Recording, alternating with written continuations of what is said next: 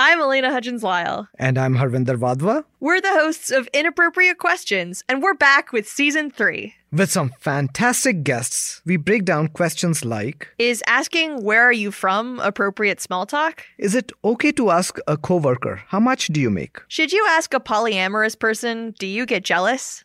Inappropriate Questions Season 3. Available now on the CBC Listen app or wherever you get your podcasts.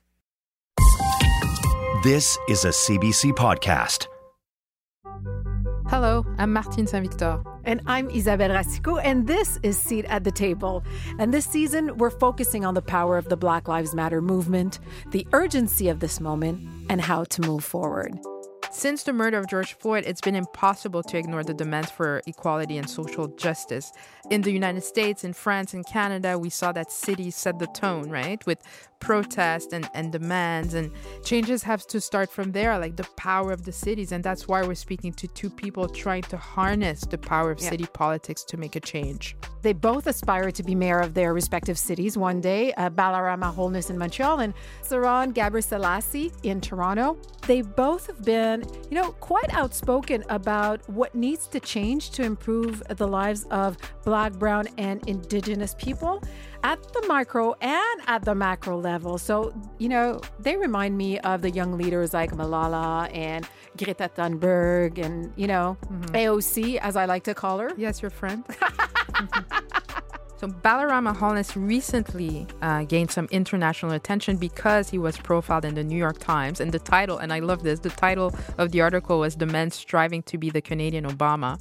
And in it, journalist Dan Bilefsky reminds us that Balarama is an activist, a radio host, a law student, and because that's not enough, and apparently he has more than 24 hours in a day, he's also a former football player. Yep. And also, he's the man who's responsible for forcing the city to hold hearings on systemic racism. That's right, that's right. And Saron Gebresellassi, uh, she calls herself the people's lawyer. I love that. And when she ran for mayor in 2018, she was focused on universal affordability, indigenous sovereignty, police reform, civil rights, anti poverty, mental health, and social justice. You know, just a, a small list of things. to both of you, welcome to Seat at the Table. Merci beaucoup. Thank you so much. Thank you for having me. First of all, um, do you two know each other? Have you met at an Overachiever Anonymous meeting? so funny. no, I'm surprised we haven't met Balarama. This is a big day. this is a big day. Who knows? Well, you know, we need more collaboration between Toronto and Montreal. So, you know, the issues that happen in Toronto are also present here and vice versa. So, who knows? Maybe there's a collaboration on the horizon. Please remember to thank Isabelle and I when you both accept the Nobel Peace Prize. uh, guys, you know, for the past few months, Martina and I have been going through, you know, um, a roller coaster of emotions. Um, so, for people like you who have been fighting the fight for a long time, how are you feeling right now? Like, you know, what's your state of mind? I was saying it's this is normal life now, and uh, and this moment in terms of everything we're seeing around the world, all of us here we're we're so personally impacted. We you can't sit it out, and part of it is disrupting business as usual, and so I've um, I accept that and and you said recently, speaking of this moment, uh, Saron, that it feels like a spiritual awakening. What do you mean by that? Yeah, you know, I'm not a I'm not a churchgoer or, or a particularly religious person at all, at all. And um, and when I saw what I feel is the Berlin Wall falling and kingdoms falling and um, and the weak taking on the powerful and all of these these pieces it does bring out, you know, some of those bigger questions around what is happening right now and what is our role. And I, I certainly see my role as being an sort of just an instrument. So i have a i'm a lawyer so i have a law license. And then i also have other weapons in in this arsenal.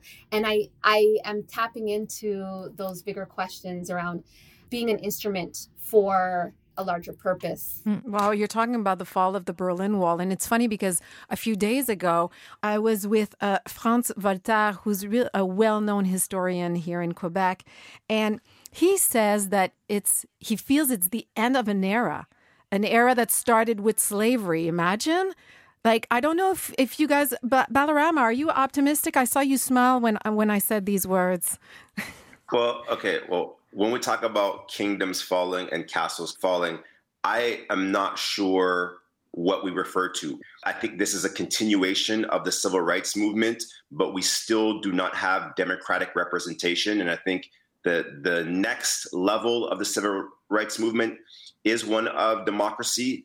Uh, however, I would be cautious to say that this is the end of an era when we still have, as mentioned, voter suppression. The wealth gap between women of color and white men is still large.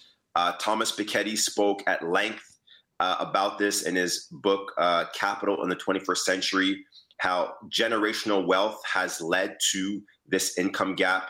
So I'm very optimistic and I wake up every morning with a lot of optimism.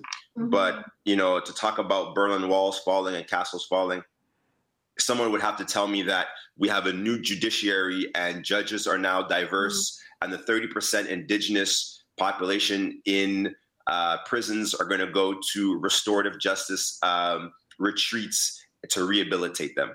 Um, and and sports infrastructures will be all around Canada, even in the poorest boroughs. Uh, there'll be uh, equal pay for equal work. We'll have access to healthcare and social services. I do not see no Berlin walls falling. There's an optimistic think, guy. no, no, but and, and and and you also have to be a realist, right? So yeah. what I see on the judicial side, I I, I don't see it, um, but we're working towards it. Give us an example of what changes need to be made in the judicial system. Very simple. You, you need you need to democratize the legal education. You need to have more people of color who are able to attend law schools. You need therefore a more diverse bench, training for judges to ensure that we're not just taking poor people off the streets who have mental health uh, disabilities and putting them in, in prisons. We have to think about the way that you know judges are adjudicating some of these cases. We need more conditional sentences. We need so many things in the judicial system. But it starts with law schools. I am a minority in law school, and anytime I speak about something about inclusion, diversity, or race, I get people turning their eye towards me saying, What is this guy talking about? So you need to have a democratic institution not just politically, but through our education system. And it be, has to be more diverse because law schools are not safe spaces for people of color to talk about these issues. Mm-hmm. And Saron, you're a lawyer. Yeah, you know, the judicial system, I am so beside myself, at, like every day, at how unfair the whole the whole judicial system is. The average person doesn't have access. And, you know, I've been in the industry for a while, six years, which is, you know, I'm not like a 30 year veteran, but I've seen enough to know that this, this way of operating is so frightening to me.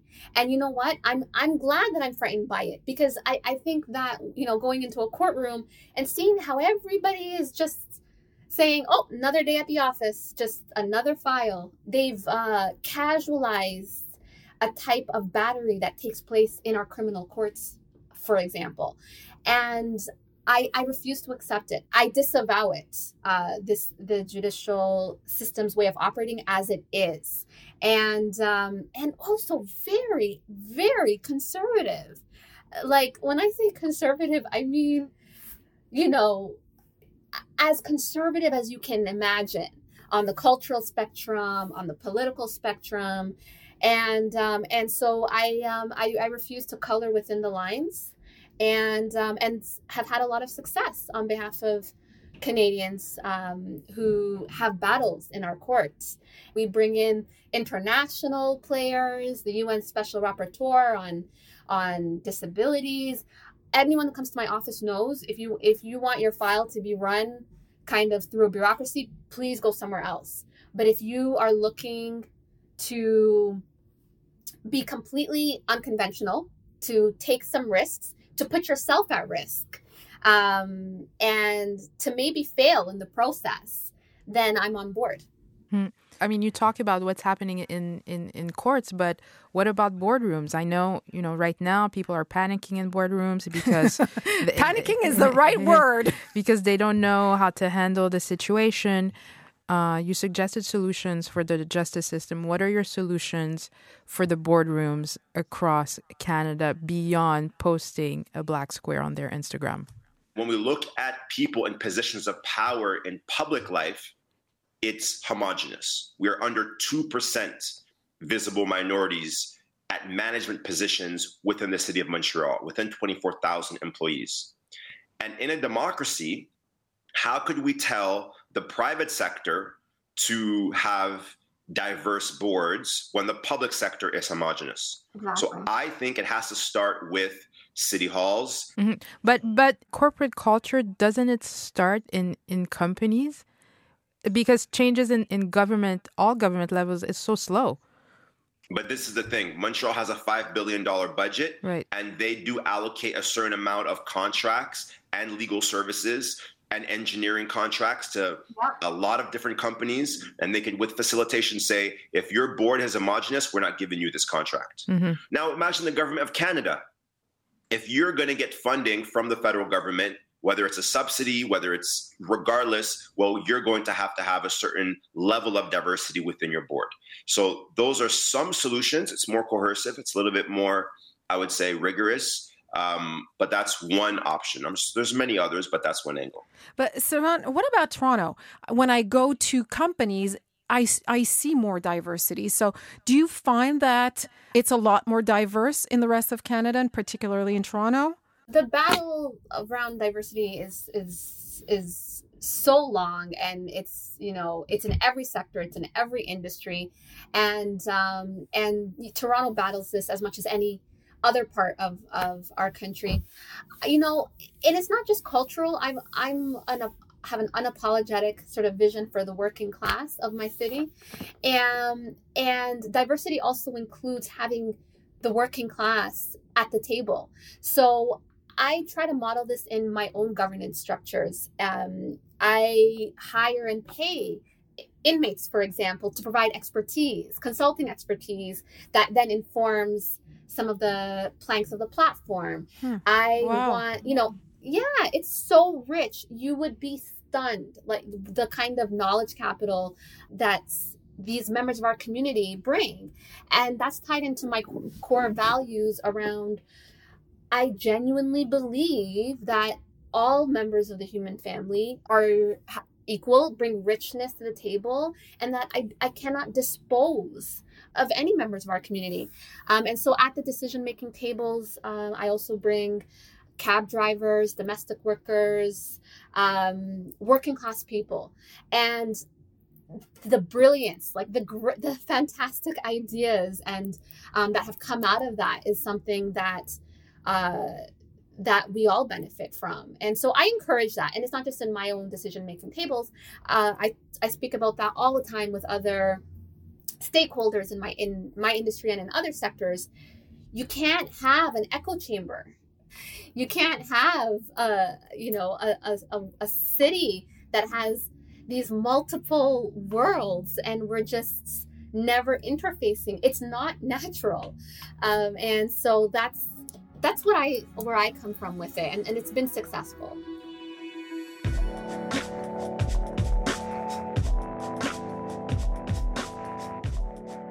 Since the murder of George Floyd, I've I've been doing a lot of introspection, and I'm listening to both of you, and you've put you know your your your foot to the pedal and demanded cha- changes and offered solutions, and for a citizen like me who votes um, in elections and wonder what else I can do, um, what do you recommend? First of all, uh, intersectionality.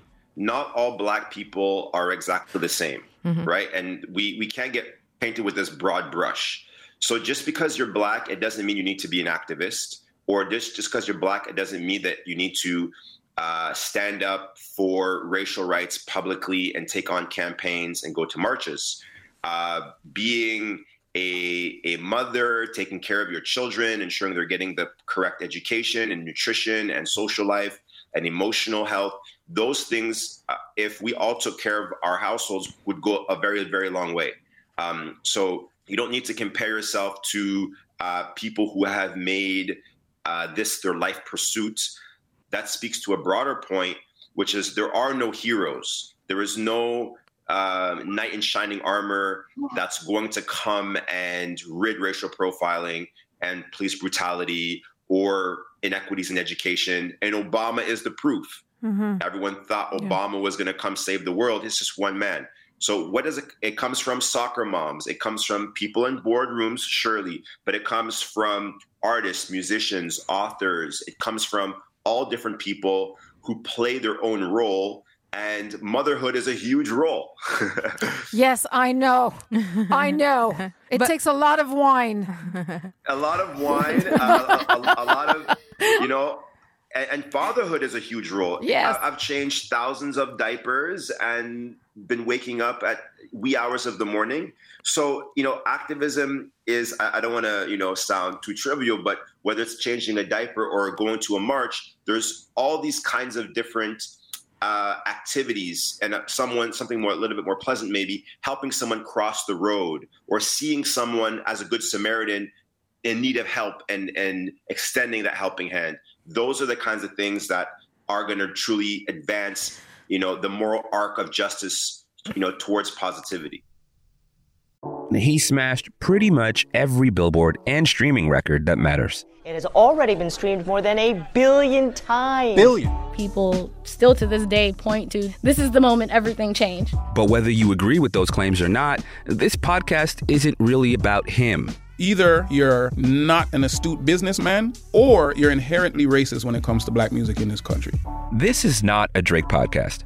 Available now on CBC Listen or wherever you get your podcasts. Have you ever been afraid to, to, to speak out about injustices? I have nothing to lose. I have, I have nothing to what? lose. I, I, I don't, I, I don't want a corporate job. I don't need any political favors from anybody. I have absolutely nothing to lose. So no, so so you're not afraid. You've never missed an opportunity to speak out. I've I've called out CBC publicly for underfunding black programs on CBC. I will call out injustice where I see it. CBC always talks about racism in the context of using black voices, but not black voices to talk about other things such as motherhood or fatherhood or positive and empowering stories. So calling that out, we will always do that because the same way I don't need the mayor to, to for at city council, I don't need CBC to have this conversation because I, I feel empowered by my own abilities. We mentioned uh, tools and having an arsenal, uh, whether you're a lawyer, myself, I'm a lawyer as well, uh, and I can speak English and French in Quebec. Uh, I feel empowered, and that will open the door yeah. to other people who won't have the same experiences, whether it's media, whether it's in employment, or whether it's housing. We have to call it out because if you're silent, then you are actually perpetuating the issue and it's going to go on to the next generation. What what about picking your battles? I'm young, I'm vibrant. People say who pick their battles are, are, are old and disenchanted. We are always going to step up to the plate when when that pitch is thrown. When I'm in the dugout or six feet deep, that's when you pick your battles. But right now, my oh. organization, we have 35 members, 95% women, highly, highly educated, who are passionate about taking down the Berlin Wall, the colloquial Berlin Wall, or passionate about tearing down that castle. That's when he becomes yeah. optimistic. But Saron, Saron, you've been laughing. Please. I, I, I want to hear what you have to say. So, oh my goodness, I love it so much. I it's a rare day when you when we get to hear that, and I think that's where more of us have to go. We have nothing to lose. Like there's if you just leave your apartment for a day and you look around, you'll see there's a global pandemic on. A fraction of the population is unemployed. All bets are off so I, I, I wish we could have more people uh, who are willing to say we're just not afraid anymore. There's nothing to be afraid of. We don't have very much to lose. Um, I will say this though: what I have learned is that with success, I have found that there's a price to pay for that success. such as enemies to be generated. I know in my case, we've had a lot, a lot of battles with the Toronto Police, with our regulator, who have tried to use my license as collateral in this, in like bigger battles. So I've been told by my regulator that I don't know if you saw my Twitter account, but I tweeted Mhm. um, about police brutality. Yep. Um, one of my clients, Musi, who's very uh, very vocal now, he alleges I have to use that language that he was put into a coma by uh, by Toronto Police Service. I tweeted a photo with the permission of his uh, family showing him in the coma, and it went it went all around the world. And my regulator had a huge problem with that and called the tweet dishonorable, wanting of discipline. And that battle's been going on for years. Uh, and over a tweet, it was literally a three sentence tweet saying, My client tells me that he was put into a coma by the Toronto Police Service. And so they fight back. They fight back. They fight back viciously. You know, we when you do this, you operate with many friends, but there are many sharks and wolves lurking in corners, and that's the that's just the reality of it, and I've accepted that too. I'm still trying to wrap my head around this notion that you guys have nothing to lose because I'm older than you slightly. I and I I I have two kids. I I do have a lot to lose. And you guys are young. You have your whole life ahead of you. When I say I have nothing to lose, I really mean I have everything to gain because we're fighting for equality. You're fighting to ensure that Canadian society is Is reflective better. of the Canadian Constitution. It's better. It's a win for all of us. But don't you have to be in a certain position to be able to have doors opening to you to be able like I know that you know I'm able to have you guys on my platform because I have that platform. So do, do you understand what I mean? Like I'm I, I'm trying to understand because I want to learn also and I want to be better at this, but I would never be able to say that I've got nothing to lose. If if I could say a, a, a short, a very short story. Go ahead, Balarama. Thank you. okay. So I ran for mayor of Montreal North knowing I was going to lose. I was running to prove a point and to highlight the issues in Montreal North. I had everything to gain and nothing to lose because I was unmasking and removing the veil of ignorance on a borough that's ignored. Hmm. Post election, when Valerie Plante creates this all white executive committee, when I call for a public consultation on systemic racism, everyone was against me. When I mean everybody, I mean the majority. Whether you are white, whether you're black, whether you're Haitian, who is this half black, half white kid with a funny name who's going to represent me? The issue is, or the value is, when you have everything to gain and you're on the right side of history, you keep marching. Mm-hmm. The same way John Lewis marched. And eventually, people will say, this person is an honorable, authentic individual who is willing to sacrifice himself for the cause. When Martin Luther King is writing his letter in Birmingham jail, you see the power he has, even though he's locked in chains in a jail, but he knows he's on the right side of history. He has nothing to lose and everything to gain. And that's why we've had so much success, is because there's so many politicians that are there with everything to lose their salaries, their livelihood. I spent $200,000 on my education. I have five degrees. So there's a heavy price to pay financially, but I go to a different bank and it's the bank of equality and inclusion at the end of the week. And that's why we're, we're on a different level playing field because we're not playing the money financial game. We're playing the equality constitution game. And, and that's why we have nothing to lose and everything to gain. But if I can challenge you just a little bit, because there's nothing wrong, I think, with picking your battles. This is a conclusion you come to uh, when you're a certain age and you realize that you need to concentrate your energy on certain things. And again, I come back to this introspection that I had, and I'm like, okay, how can I best be an Of ally? service. You know, Yeah. how can I best be? Because, the, you know, it's not because you're black that you're necessarily an ally. You have to do the work.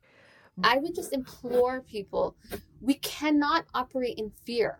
So Mm-hmm. whatever it is you're doing, you know, if you want to speak out at your workplace, if you want to, you know, take on a battle, just go fearless. You know, we don't have anything to be afraid of. I'm I'm those days are gone. And I think the the movement has showed us that that is just a part of history now.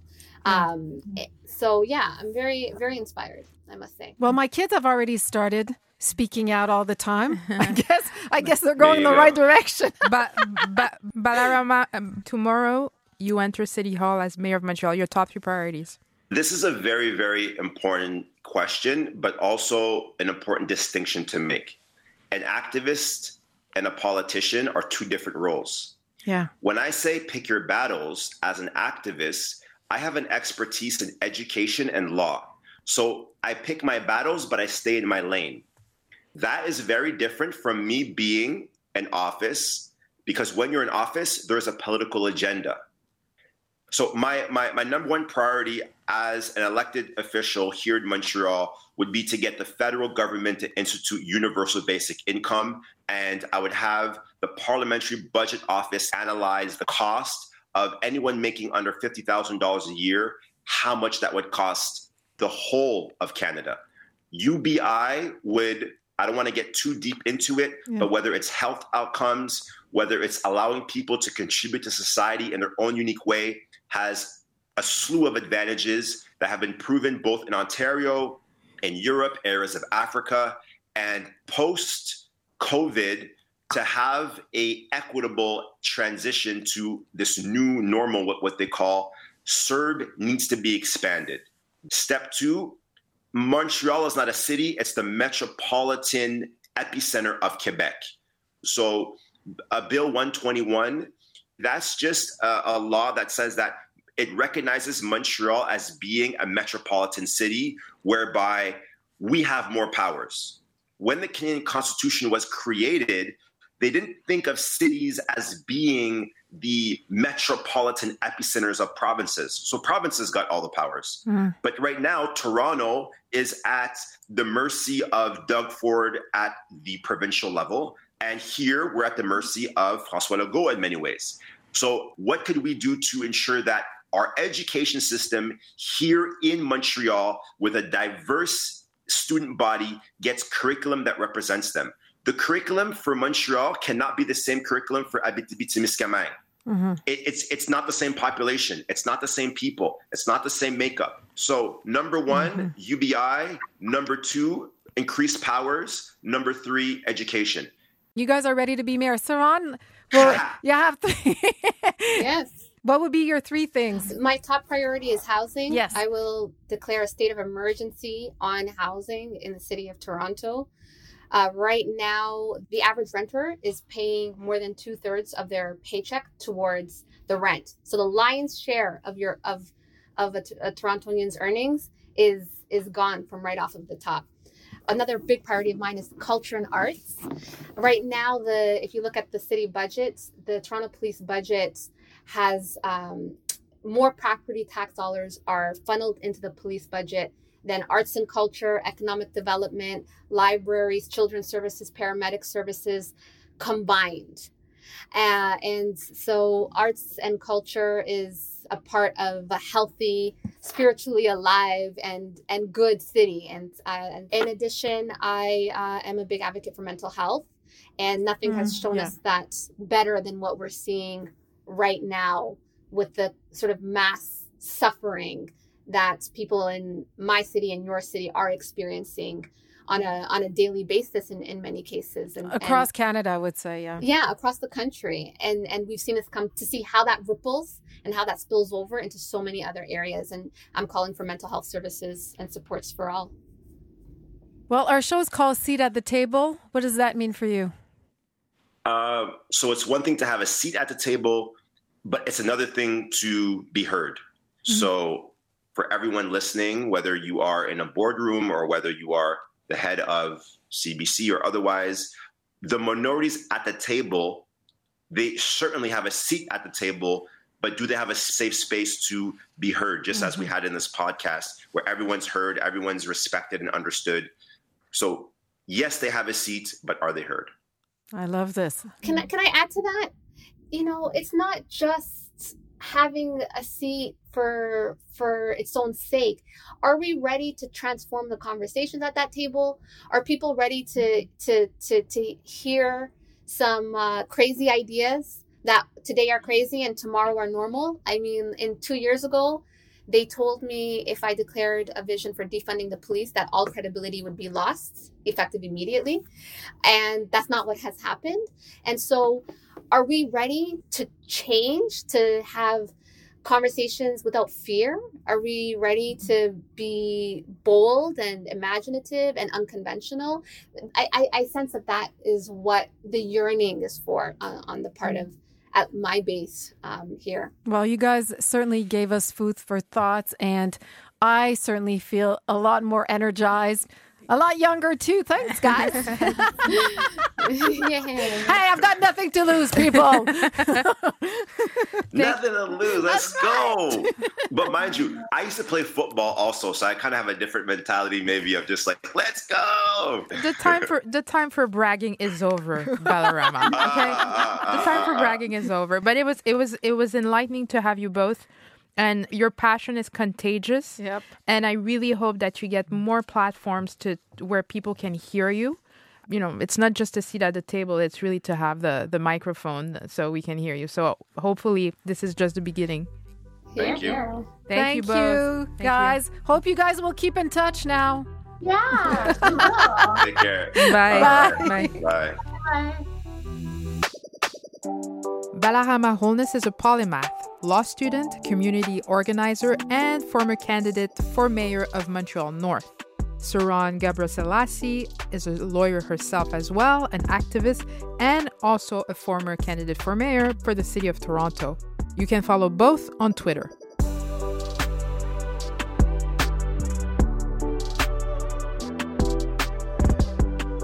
Seat at the Table is hosted and produced by me, Martine Saint Victor.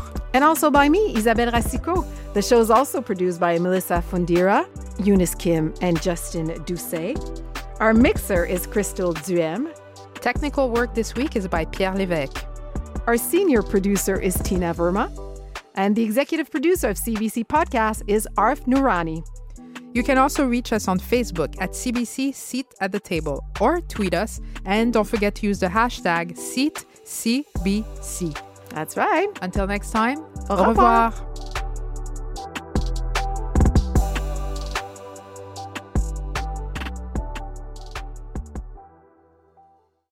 For more CBC podcasts, go to cbc.ca slash podcasts.